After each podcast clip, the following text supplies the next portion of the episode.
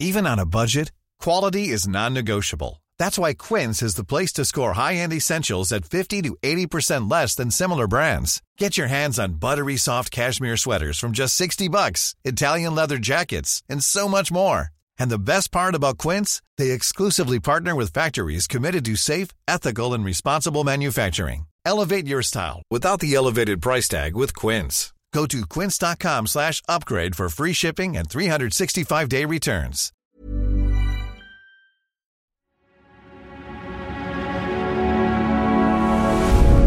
Tortoise.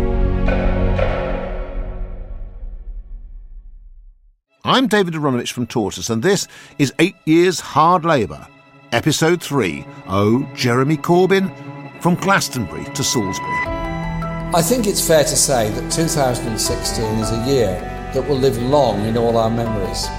It saw 12 months of enormous change, not just in Britain, but around the world.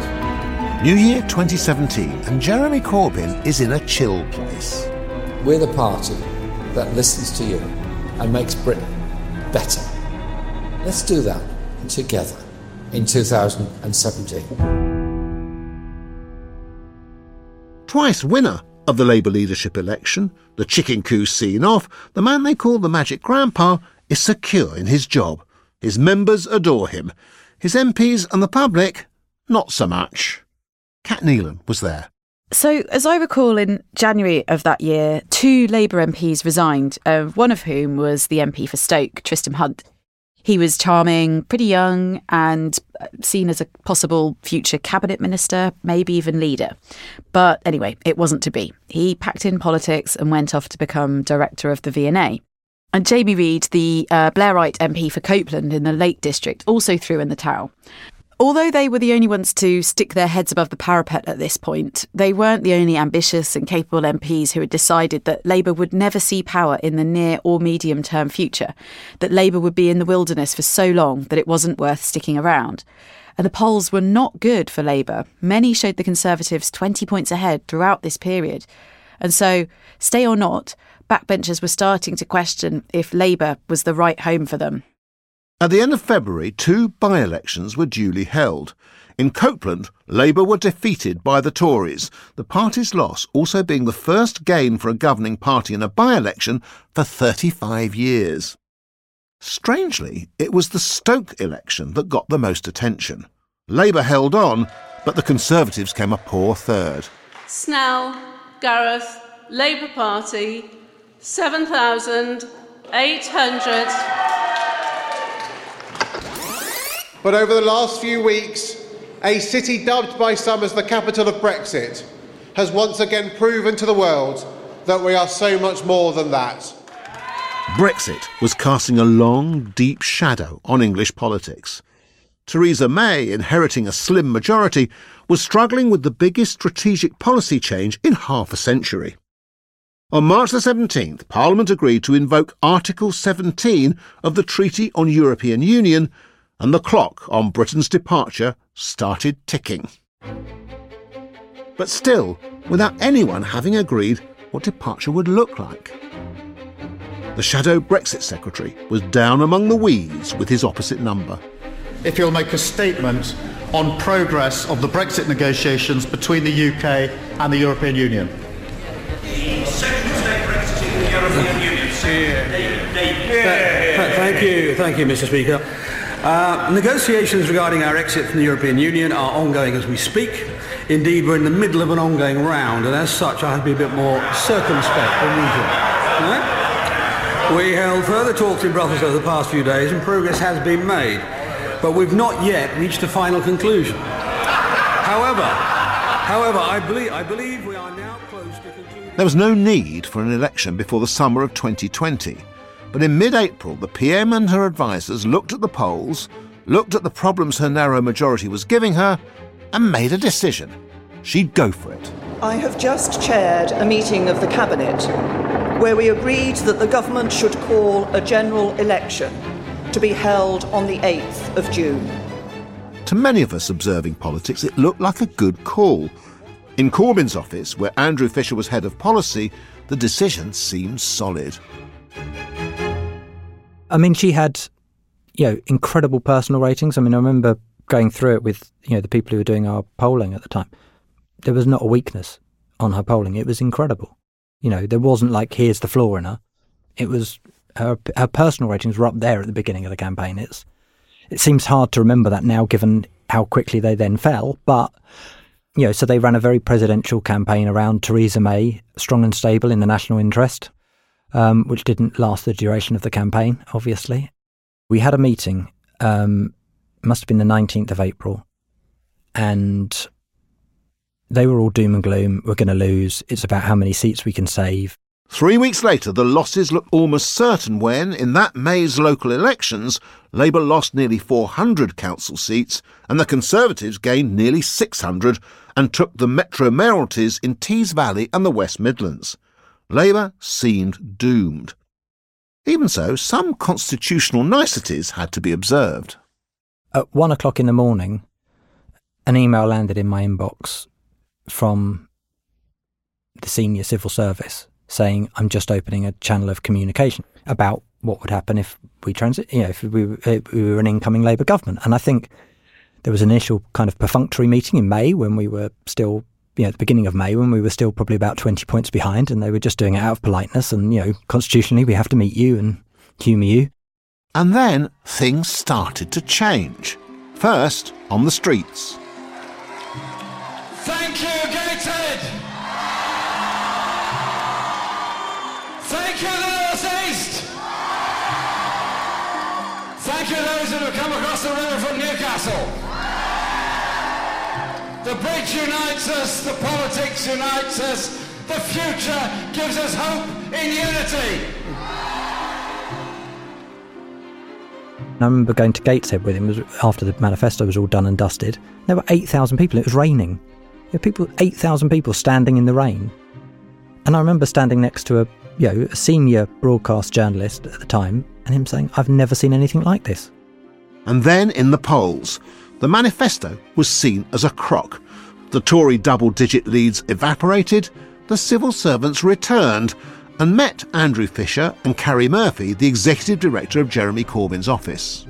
And on the day of the election, actually, the morning of the election, Karie and I had met with them um, in Whitehall and had those discussions because they realised the polls were closing and it was genuine. I forget which result it was after, but there were a couple of results that were slightly better than the opinion poll. Just, you know, for a minute, there were others that then were brought it back as well. Um, and they just, and they clearly thought, whoops, we might be in a in a world where Labour is the only party that can form a government. And so, uh, you know, I remember phoning up and going, "Have you checked your emails?" And she said, "No." And I said, "Check them." I said, "You're gonna, you're gonna scream," and she did. Because um, for a minute there, it was, it was very touch and go. And what we're saying is the Conservatives are the largest party. Note they don't have an overall majority at this stage. 314 for the Conservatives. That's down 17. 266 for Labour, that's up 34. May hadn't got her bigger majority, she'd lost it altogether. The Tories were down 13 seats, Labour was up 30 on a 40% share of the vote. Eight short of a majority, May would now be dependent upon the Democratic Unionist Party of Northern Ireland to be able to govern. I have just been to see Her Majesty the Queen and I will now form a government. As we do, we will continue to work with our friends and allies in the Democratic Unionist Party in particular.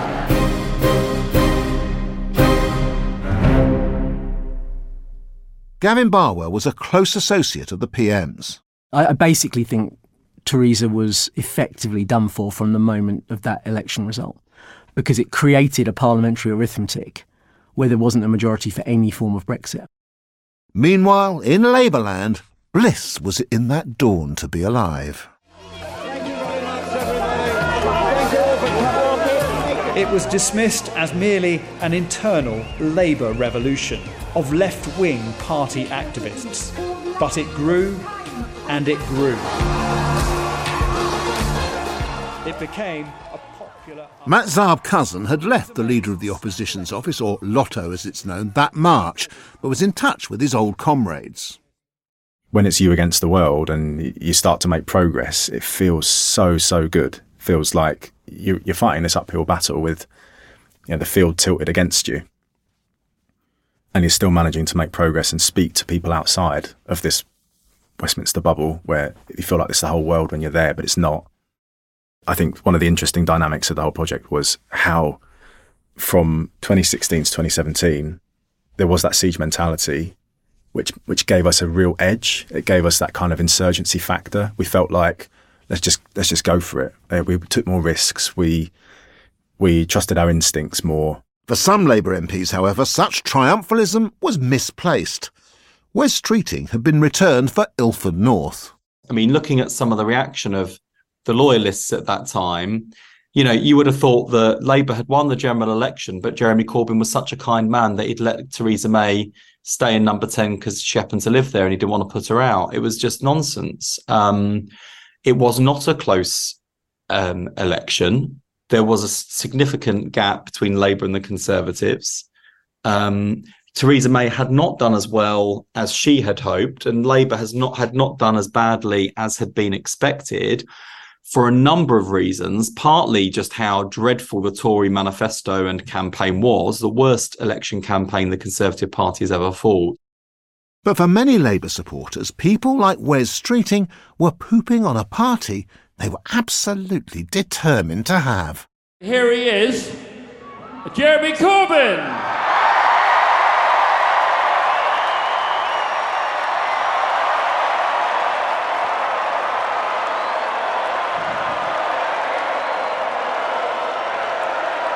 Look on the wall right over there that surrounds this wonderful festival. Barely three weeks after the election, the leader of the opposition pitched up among the tents at Glastonbury and begat a chant. Oh, Jeremy Corbyn! Oh, Jeremy Corbyn! Older, wiser Corbynites such as John Lansman shook their greying locks, albeit only when alone. I always, you know, uh, screech, you know, privately feel a sense of horror when I uh, hear or heard at the time the cries of "Ooh, Jeremy Corbyn," and you know, and seeing it at Glastonbury was, you know, I mean, it was just utterly the wrong approach, and it's not what the Jeremy of 2015 would have seen happening or would have wanted to happen. But you know, I suppose if you're doing a really, you know, grueling job which you don't really want to do, then adoration uh, might be a welcome thing. And I think he probably did grow to like it a bit, or it was a it was a relief. Uh, but of course, the combination of uh, venom from one side and adoration from the other uh, is not healthy in any for any individual or indeed any party. For Paul Mason, another Corbyn supporter, events had ushered an unwelcome presence into the room hubris. It teed up what should have been a next phase for Corbynism. And, you, you know, at this point, you had some of the naysayers, senior politicians, ex senior politicians, senior journalists saying, you know what, I think we might have been wrong about Corbyn. He's actually done a, a decent job during this uh, election. And the, the thing to do would have been to open one's kimono to, to, to that's a Japanese saying, uh, to, to, to, allow, to, to allow them in. And instead, uh, I think something triggered the opposite. And riding alongside hubris was Len McCluskey. And I think there's a fair degree of evidence that from that moment on, on Unite the Union basically decided, well, this is our project. It only works when we run it our way, efficiently, with union people who know what they're doing. Enough of all this kind of people's quantitative easing and the world transformed. It works when it's done in a kind of left bureaucratic way, so we're going to do it. Thank you. Let everyone understand this. We've come this journey not to let you down, because we listen to you, because we believe in you. Labour can and Labour will deliver a Britain for the many, not the few. It was in triumphant mood that the leader, once so reviled as a loser, addressed his party conference that autumn. However, over in John McDonnell's office, his principal advisor, James Meadway, was worried. I mean, the, the point where I, I should have realised a little bit more of this. I mean, there's a sort of great tragedy to the to the whole thing. That, that what ultimately did for the Corbyn project was potentially something a bit like hubris. Like the 2017 party conference, which was a golden opportunity, really, to speak to like the entire country, because suddenly everyone would be listening to you and taking you seriously. And this would be when you lay out what your plans for the future would look like, which actually generally speech did. I mean, it was great length, but it was sort of bonk, bonk, bonk. But the general atmosphere around this was like, you know, we are the champions and people just parading around a place like they've won the bloody election. Of course, we hadn't. If you go and look at what the Tories did, you know, our version of the 2017 election was, hey, we almost won. Next time, we're just kind of going to win because we're great. The 20, the Tory reaction, if you go and read Conservative Home during 2017 and, and, and look at what MPs were talking about and, and senior figures in the party were talking about, was utter disbelief and shock and horror that they almost lost to Jeremy Corbyn. So, what do we do to make sure that never ever happens again? For those in Labour who had always opposed Corbyn, the outlook was now clear and horrible. Ben Bradshaw. Well, I think I was feeling that um, we were stuck with him again for at least another parliament. And at that stage, we assumed the parliament would go five years, even though Theresa May had lost her lost her majority. Um, uh, so there was no point really in continuing to agitate against Jeremy Corbyn's leadership or to criticise it. You just had to live with it. And if your if your main strategic objective was to try to move the Labour Party into a place where we were at least beginning to discuss the possibility of having a policy in favour of giving the public a further confirmatory vote on whatever Brexit deal uh, the Theresa May government came up with. For me, that was the number one single most important thing to do, and nothing else mattered as far as the national interest was concerned, in my view. We were stuck with Corbyn, so let's just try and make this Brexit as least damaging as possible, or e- even better, give the public a referendum on the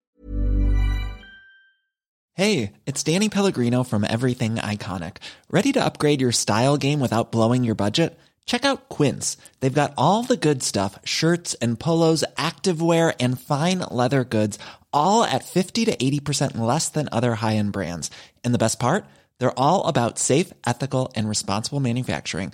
Get that luxury vibe without the luxury price tag. Hit up quince.com slash upgrade for free shipping and 365 day returns on your next order. That's quince.com slash upgrade. Deal. Five weeks after the election, the Brexit Secretary David Davis had introduced a bill into the Commons that, in essence, left it to government to decide what, from now on, Brexit would be like.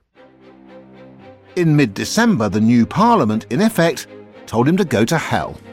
The ayes to the right, 309. The noes to the left, 305. Four votes in it. Professor, that you explain it to us. That's yes 309, no 305, and of course the uh, no's are the government. Amendment 7 has passed. The government is defeated. The uh, EU withdrawal. New Year 2018 began with the government looking weak and unstable, Sir Keir Starmer sounding to many like the small voice of reason on Brexit, and Jeremy Corbyn still basking in his unexpected electoral success. Nearly two years after the referendum, uh, the Cabinet is fighting over two customs options, neither of which, frankly, are workable, neither of which are acceptable to the EU. And if either of which were put to the vote in Parliament, uh, they probably wouldn't carry. But in true War of the Worlds fashion, someone in a far off country made a decision which upended everything. Double agent Sergei Skripal was arrested. It was done publicly on the streets of Russia in full view of the TV cameras. When he collapsed under the influence of an unknown substance 14 years later, it happened out of the spotlight in the back streets of a quiet English cathedral city, leaving the question now did one lead to the other? Who done it? Who but the people who had done it before in 2006 to Alexander Litvinenko? There is no alternative conclusion other than that the Russian state was culpable for the attempted murder of Mr. Skripal and his daughter. and for threatening the lives of other British citizens in Salisbury, including Detective Sergeant Nick Bailey. The United Kingdom will now expel 23 Russian diplomats who have been identified as undeclared intelligence officers. It seemed pretty obvious to everyone, or almost everyone.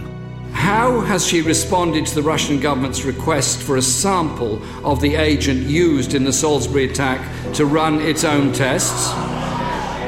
I used to sit in there. There's a box in the House of Commons where civil servants are allowed to sit who are supporting the Prime Minister. I used to sit in there for these big set piece statements. And it was, I got quite emotional actually. It was incredibly powerful. Just Labour MP after MP got up and disassociated themselves from what Corbyn had said and supported the Prime Minister. And yeah, I remember talking to her about it when we when we were going back down the street afterwards. It was quite moving to see that response. I I couldn't believe what I was hearing. Um, it just seemed to be so hopelessly naive. It was an attack on innocent people on British soil. I don't, as far as I was concerned, that was when he proved beyond doubt he was unfit to be prime minister. If what Corbyn had said seemed just odd, the way it was explained by his director of communications appeared far worse. Cat Neilan was there.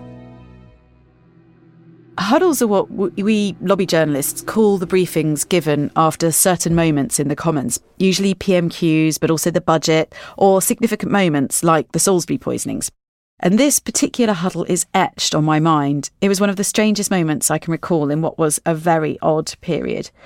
We had all gathered in the room just outside the press gallery to try and understand better what the leader of the opposition was trying to say. Here, it's safe to say, any attempt at nuance was completely thrown out the window. Seamus Milne told us there was a problematic history in relation to the intelligence surrounding weapons of mass destruction, which was used as the rationale for invading Iraq, and that more evidence was needed before responsibility could be apportioned to the Russian state. There wasn't quite a gasp, but I do remember a sort of murmur and more questions being thrown at him, trying to make sure that he was really saying what we thought he was saying, expressing not just scepticism, but outright cynicism about Western intelligence and authorities more general. We have in the UK the convention that you don't name spokespeople, who are theoretically the conduits relaying the thinking of ministers and leaders.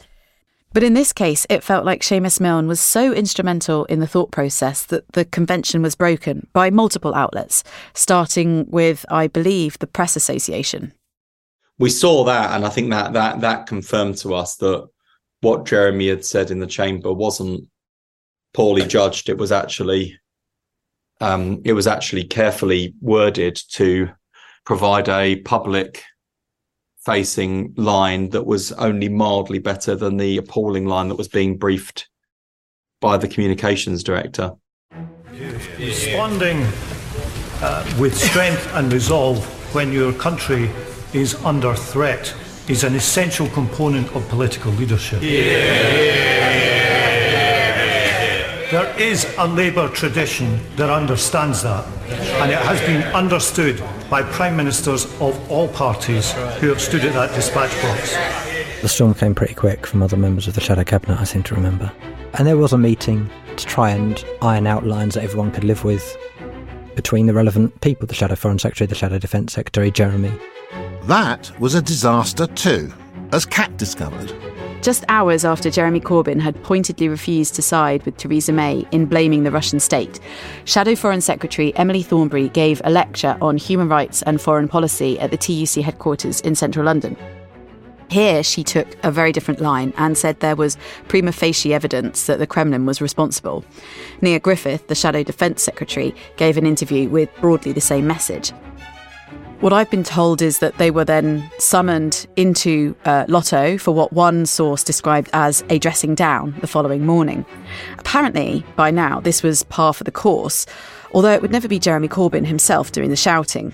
But that morning, John McDonnell publicly backed the pair of shadow ministers, saying that Labour supported Theresa May and blamed the Kremlin. Apparently, at this point, Nia and Emily wanted to know if John would be joining them for their browbeating. The meeting was quietly dropped. If there were lessons to be learned, Jeremy Corbyn seemed determined not to learn them. On the 15th, a piece by him appeared in The Guardian in which he invented a possible culprit other than Putin. The public should be able to expect calm heads and a measured response from their political leaders. To rush way ahead of the evidence being gathered by the police in a fevered parliamentary atmosphere serves neither justice nor our national security.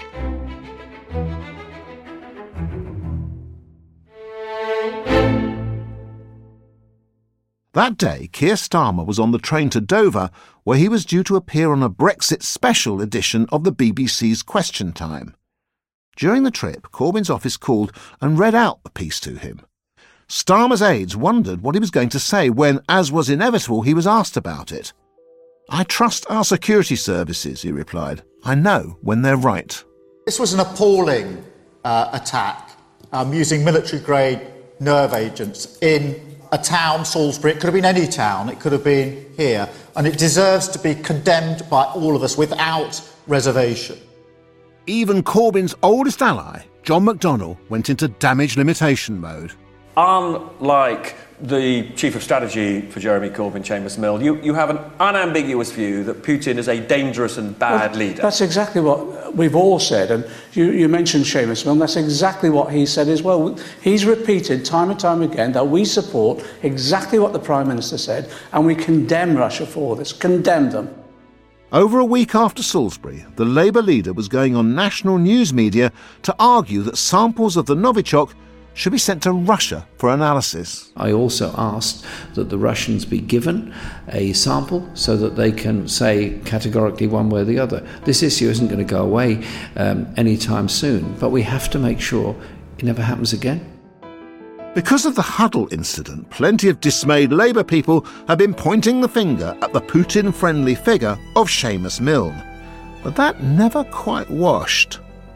Close Corbyn allies like Sam Tarry knew that Corbyn himself was the problem. Although I'd obviously had that early experience with, with Corbyn uh, around the Iraq War, I think that, you know, some things from his kind of ideological past kind of kind of fell out the cupboard. So his reluctance to kind of, you know, I guess for him, when you've got this worldview, and it's not mine by the way, but when you have this worldview of sort of West, you know, imperial powers versus other power bases globally, his reluctance to be able to just straight away just sort of say, hey, Russia, you know, this is our national sovereignty. Your step, do you know what I mean? And that, that, that what's the not not reluctance, but like the, the hesitation, the hesitation to really come out strongly on that was again then obviously used as a stick to beat him. Corbyn had provided the stick and obstinately refused to have it taken away. Such obstinacy was bad enough when it came to Salisbury, but things could only get worse. And then I approached him, and the last thing I said to myself was to swear, because you undermine the strength of, of the words you say. So I, I called him an anti Semitic racist. I said he'd made the Labour Party a hostile environment for Jews. Coming up in eight years' hard labour, Jeremy and the Jews. Eight Years Hard Labour was written and reported by me, David Aaronovitch. Additional reporting was by Cat Neilan. It was produced by Valerio Esposito, sound design and original music by Tom Kinsella, artwork by John Hill, the editor was Jasper Corbett.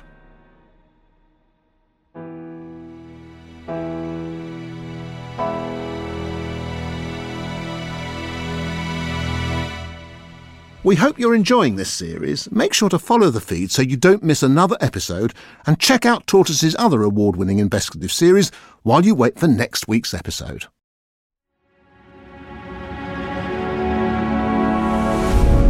Tortoise